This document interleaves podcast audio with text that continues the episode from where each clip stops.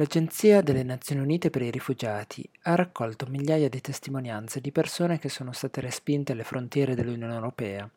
Hanno descritto un sistema inquietante fatto di minacce, intimidazioni, violenze e umiliazioni.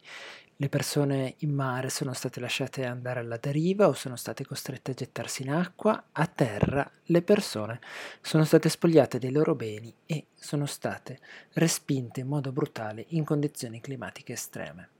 La denuncia è stata fatta dal eh, Commissario delle Nazioni Unite per i Rifugiati Filippo Grandi a febbraio di quest'anno, che ha aggiunto ciò che accade alle frontiere europee è giuridicamente e moralmente inaccettabile e deve terminare.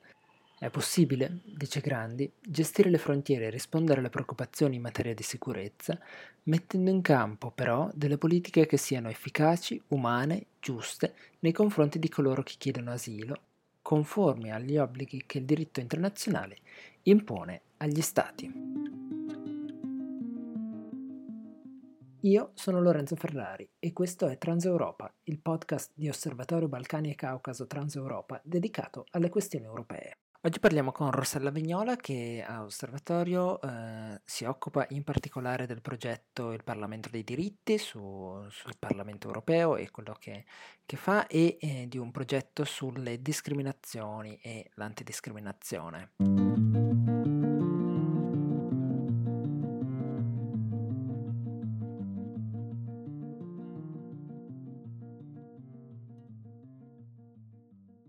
Ciao Rossella e benvenuta. Ciao Lorenzo e grazie. Non so se condividi anche tu la, la mia impressione, mi sembra che eh, di immigrazione, di politiche migratorie, di gestione degli arrivi di migranti e richiedenti asilo in Europa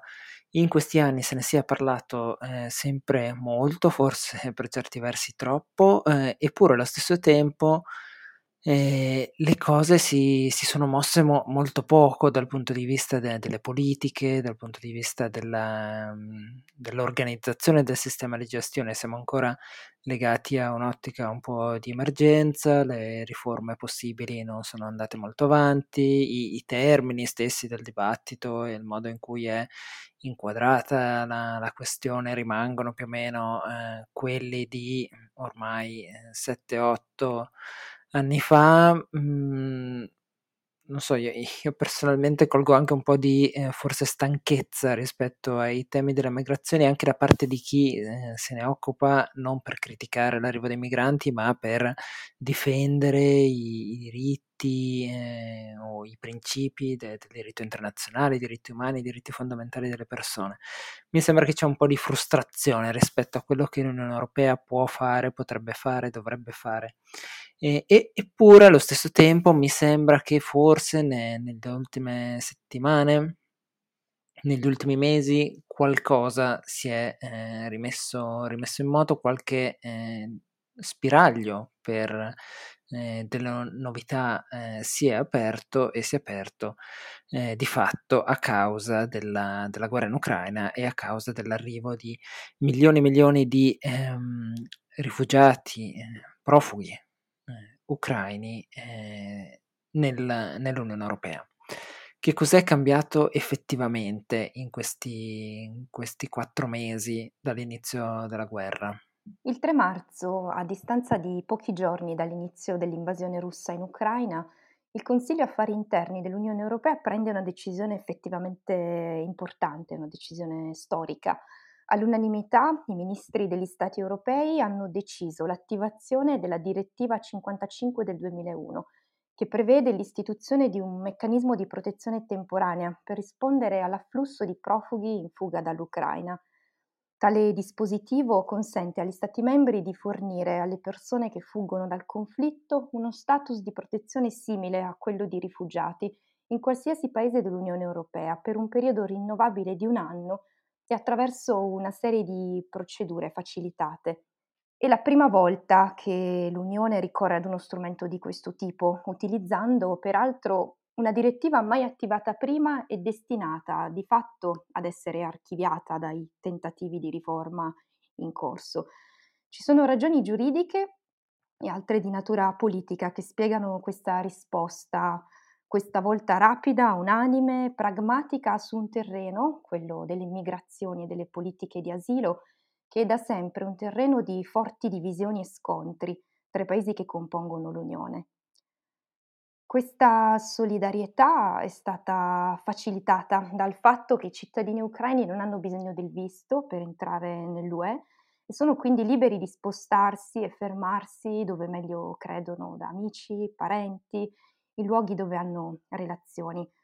Una differenza enorme rispetto alle norme ordinarie sulla protezione internazionale che in virtù del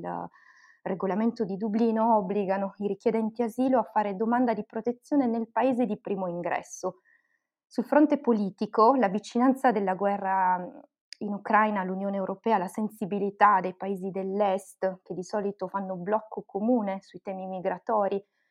e in generale l'urgenza di agire uniti di fronte ad una crisi così grande hanno determinato questa scelta. Del resto non vi erano, non vi sono molti altri strumenti a disposizione per fronteggiare il flusso di profughi in arrivo e offrire loro protezione nel territorio dell'Unione Europea.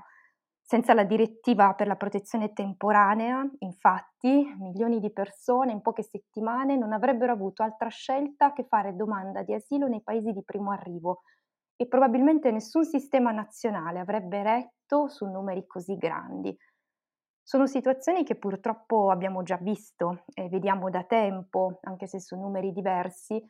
se pensiamo alle difficoltà che incontrano quotidianamente paesi di primo ingresso come il nostro paese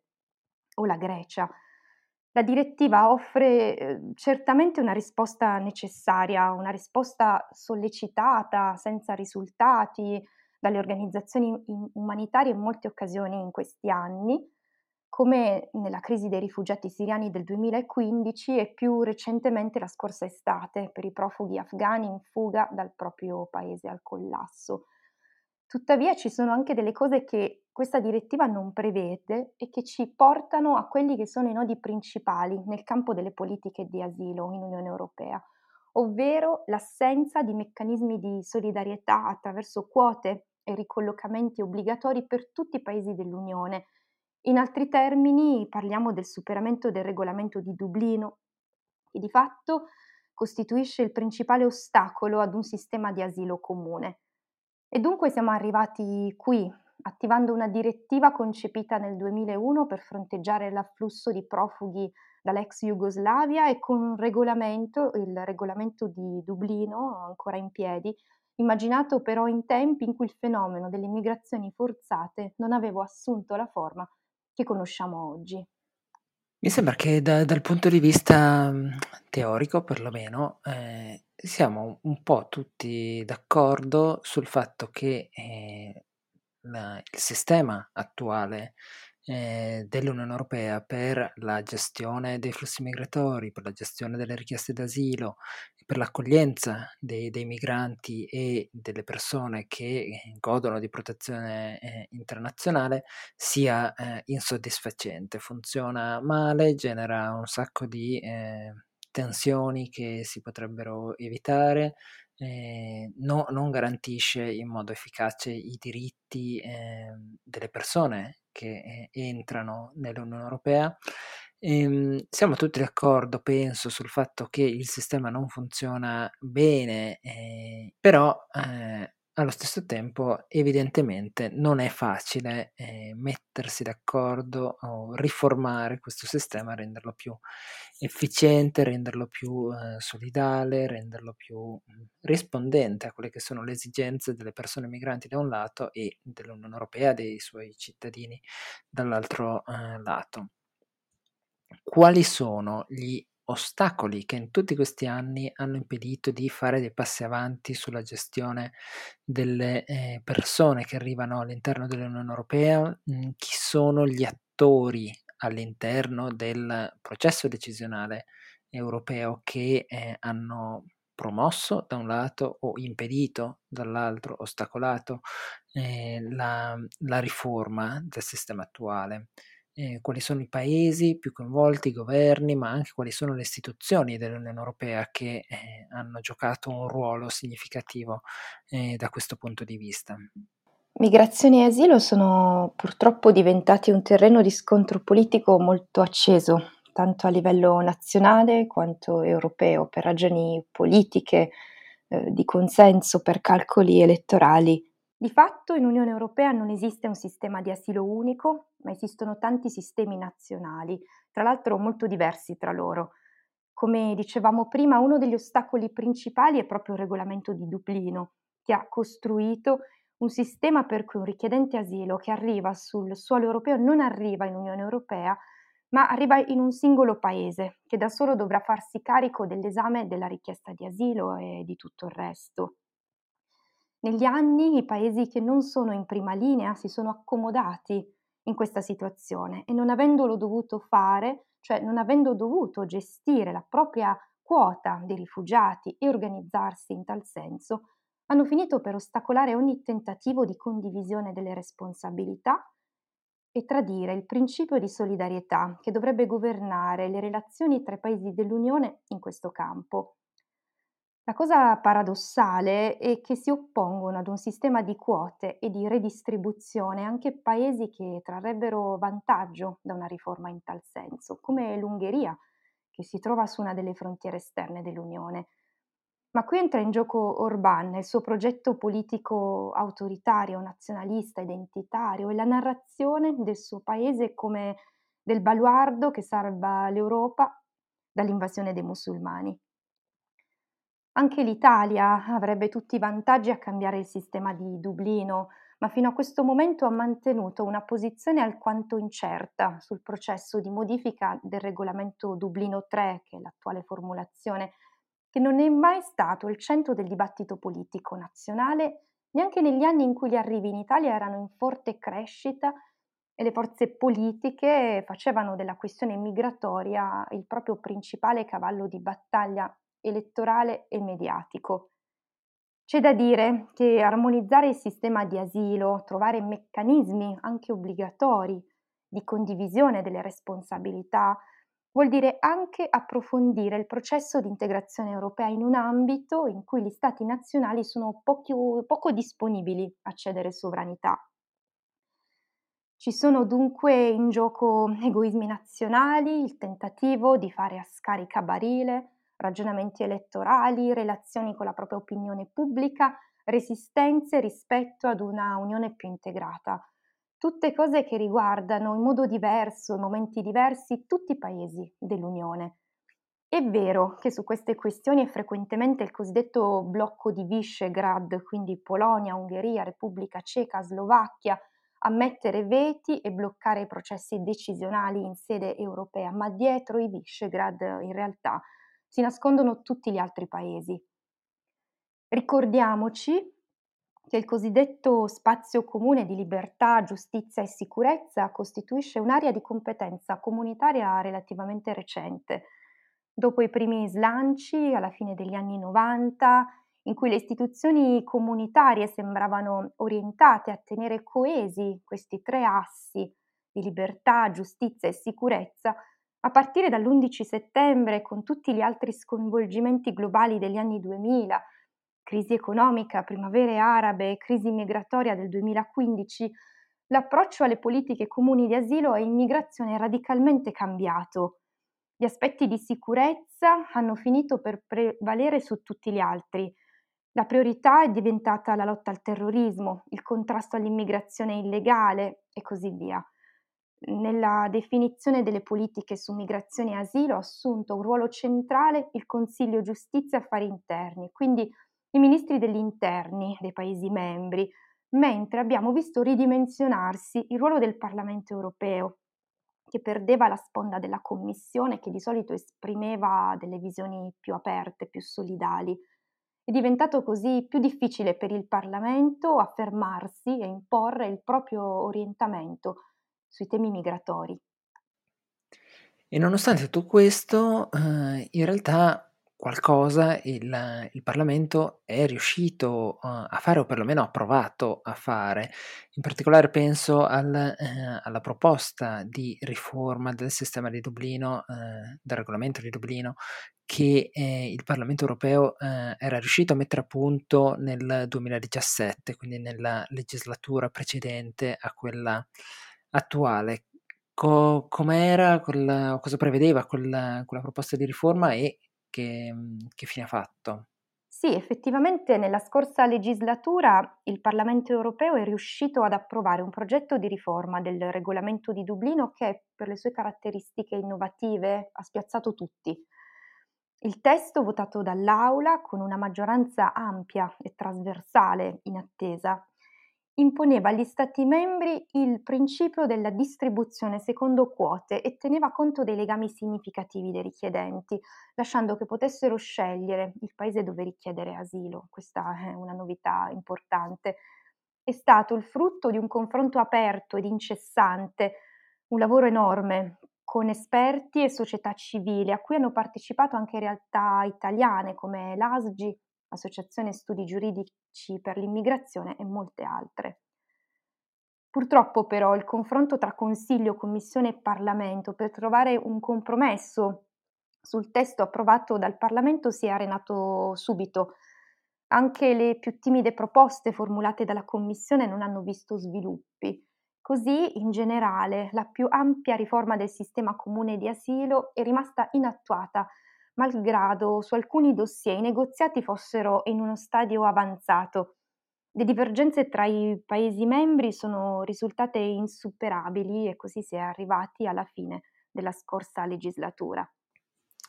Dunque, la, la riforma del, del, regolamento di Dublino proposta dal Parlamento europeo non è andata in porto, eh, cioè nonostante negli, negli, ultimi anni, anche nella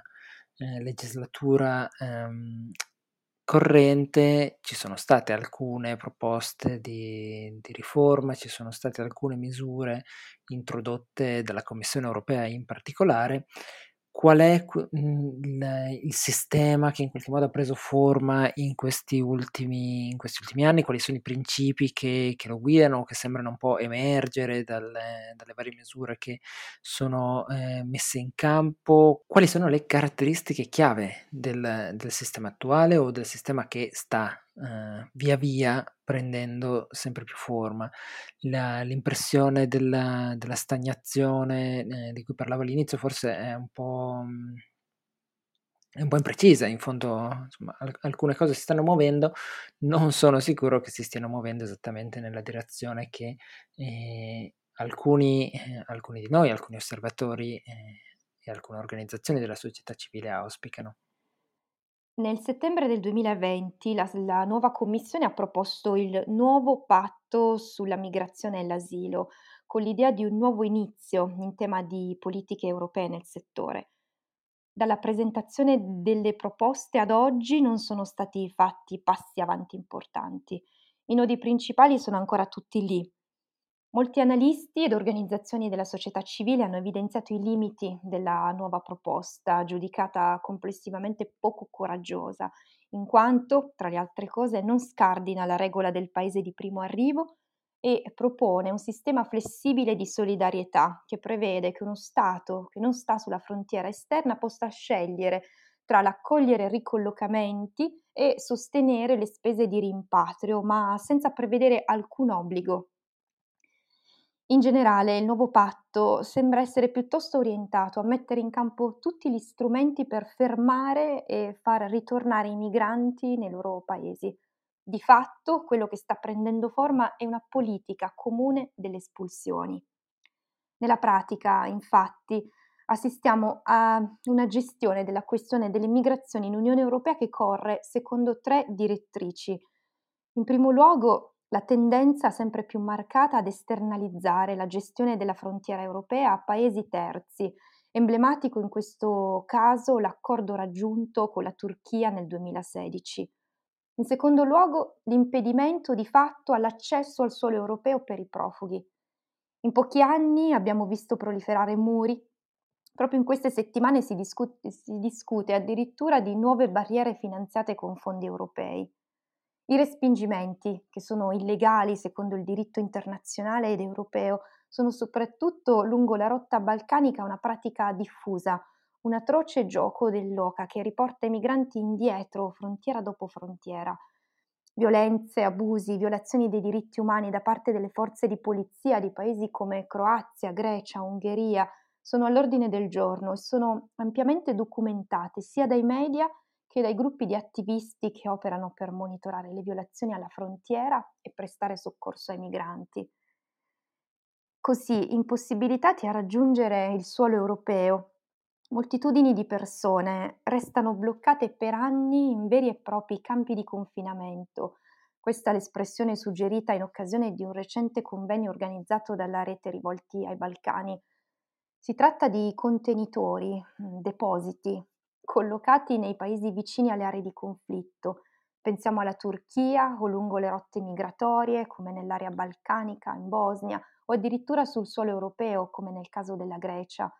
Grandi strutture militarizzate, di solito isolate e distanti dai centri abitati, che non offrono alcuna prospettiva e dove le persone in fuga sono sottoposte a forme di limitazione della libertà senza reato, quindi senza basi giuridiche.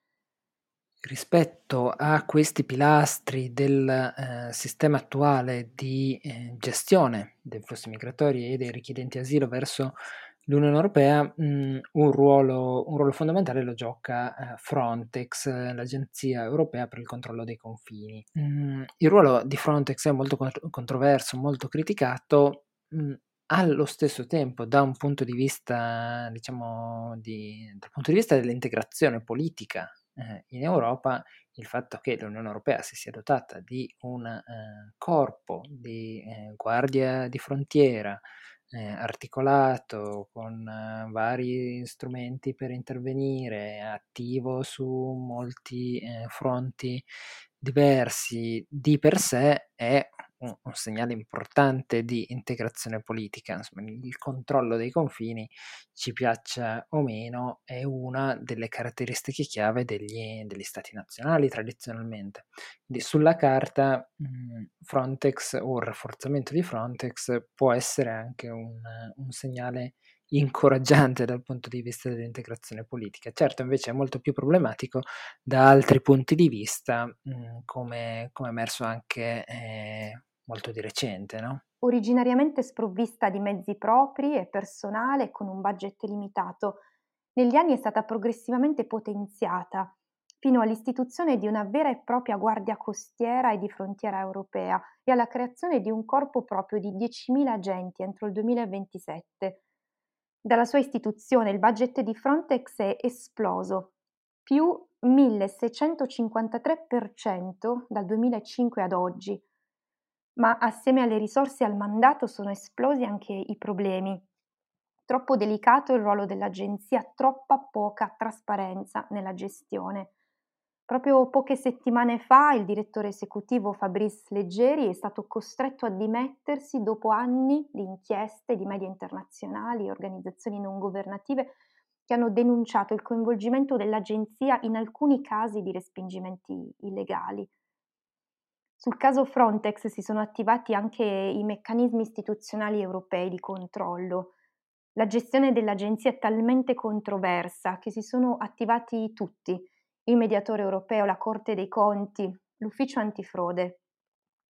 Il Parlamento europeo ha istituito un gruppo di lavoro dedicato, una sorta di commissione di inchiesta, mentre la Commissione del Parlamento deputata al controllo del bilancio dell'Unione si è rifiutata di concedere l'approvazione del budget di Frontex per l'anno 2020. In questo quadro di violazioni dei diritti umani e abusi è incoraggiante osservare la capacità di mobilitazione della società civile europea e dei media indipendenti nel denunciare le pratiche illegali degli Stati membri, così come la tenuta, in qualche modo, dei meccanismi istituzionali preposti al controllo e alla sanzione. Torniamo, torniamo dove siamo, da dove siamo partiti, no? La- l'accordo per concedere la protezione temporanea alle persone che fuggono dalla, dalla guerra in Ucraina verso l'Unione Europea. Secondo te si tratta di un cambiamento che avrà una portata solamente congiunturale, quindi legato a questa specifica crisi, nel momento in cui dovesse, eh, speriamo presto, eh, terminare, tutto tornerà come prima, oppure eh, questa esperienza della protezione temporanea potrà aprire delle strade diverse, potrà riaprire il dibattito sulle forme di, ehm, di accoglienza, di gestione dei flussi migratori dei richiedenti asilo verso l'Unione Europea, sul rapporto che abbiamo come eh, Unione Europea nei confronti dei paesi eh, più o meno eh, vicini a noi che si trovano in situazioni di crisi eh, di, di, vario tipo. Come, come vedi l'impatto? impatto eh, nel lungo periodo delle, dei cambiamenti degli ultimi mesi e che tipo di impatto eh, ci si aspetta eh, possano avere eh, più o, o meno mh, positivo. Come si dice in questi casi, c'è il pessimismo della ragione e l'ottimismo della volontà. Se guardiamo bene, anche l'applicazione della direttiva per la protezione temporanea ha le sue contraddizioni in quanto non a tutte le persone, e parliamo dei non ucraini, seppure in fuga dalla stessa guerra, quindi dalla medesima drammatica situazione, viene riconosciuta protezione. Alcuni analisti hanno messo in guardia sui risultati di lungo periodo dell'applicazione della protezione temporanea, ovvero il rischio che gli Stati utilizzino etichette di protezione alternative eh, diverse sulla base di misure di emergenza, come in questo caso, per venire meno ai propri obblighi ai sensi del diritto internazionale ed europeo sulla protezione internazionale e generando allo stesso tempo un senso di solidarietà che è solo fittizio. Se la solidarietà espressa dagli Stati in questa occasione è vera e sarà replicata in altre occasioni, ad esempio per proteggere i profughi di origine non europea, lo vedremo solo con il tempo anche se chi lavora ai dossier attualmente aperti in sede europea non è particolarmente ottimista. Senza un vero piano di solidarietà, cosa accadrà quando terminerà la protezione temporanea per i profughi ucraini e a tutti gli altri che non rientrano in questa forma di protezione? Come saranno gestiti i fenomeni migratori che secondo le parole della stessa Commissione sono un new normal, quindi non un fatto eccezionale, in assenza di canali e norme per la migrazione regolare in Unione Europea. Il dibattito sulle migrazioni va liberato dai condizionamenti della politica interna dei singoli Stati e riformulato andando oltre i termini dell'emergenza e della repressione, per aprire una riflessione sul contributo delle migrazioni nella trasformazione delle nostre società. Ma soprattutto occorre trovare un nuovo bilanciamento che riconosca l'inviolabilità dei diritti fondamentali di tutte le persone. Un arretramento sui diritti umani è un danno per tutti e per ciascuno di noi, una scelta che non ci possiamo permettere. A questo possono contribuire i movimenti e le organizzazioni della società civile che su questi temi sono cresciuti molto negli ultimi anni, occorre stare nelle sedi di partecipazione, di consultazione, di rappresentanza, anche di conflitto e sfruttare tutti gli spazi di azione e di influenza che di volta in volta si aprono. Concludo con un aneddoto che ci fa riflettere sugli incroci di destini e solidarietà. Era ucraino il comandante della nave mercantile che il 30 marzo scorso ha salvato 30 profughi al, al largo della Libia, mentre Open Arms, che di solito opera nel Mediterraneo, apriva una nuova sede a Varsavia in soccorso di tutte le persone in fuga dal conflitto ucraino. Sì, questo aneddoto mi sembra anche che ci faccia eh, capire molto bene che eh, se vogliamo guardare alle migrazioni, alle politiche migratorie dell'Unione Europea, è bene eh, adottare una prospettiva piuttosto ampia e non concentrarsi solo sulle singole crisi. Non possiamo guardare solo a eh, Libia, Italia, oppure a quello che succede tra Grecia e Turchia, o tra, tra Bosnia e Croazia, o tra eh, Bielorussia e Polonia, se vogliamo capirci qualcosa. Ehm, è bene tenere uno sguardo ampio. Grazie.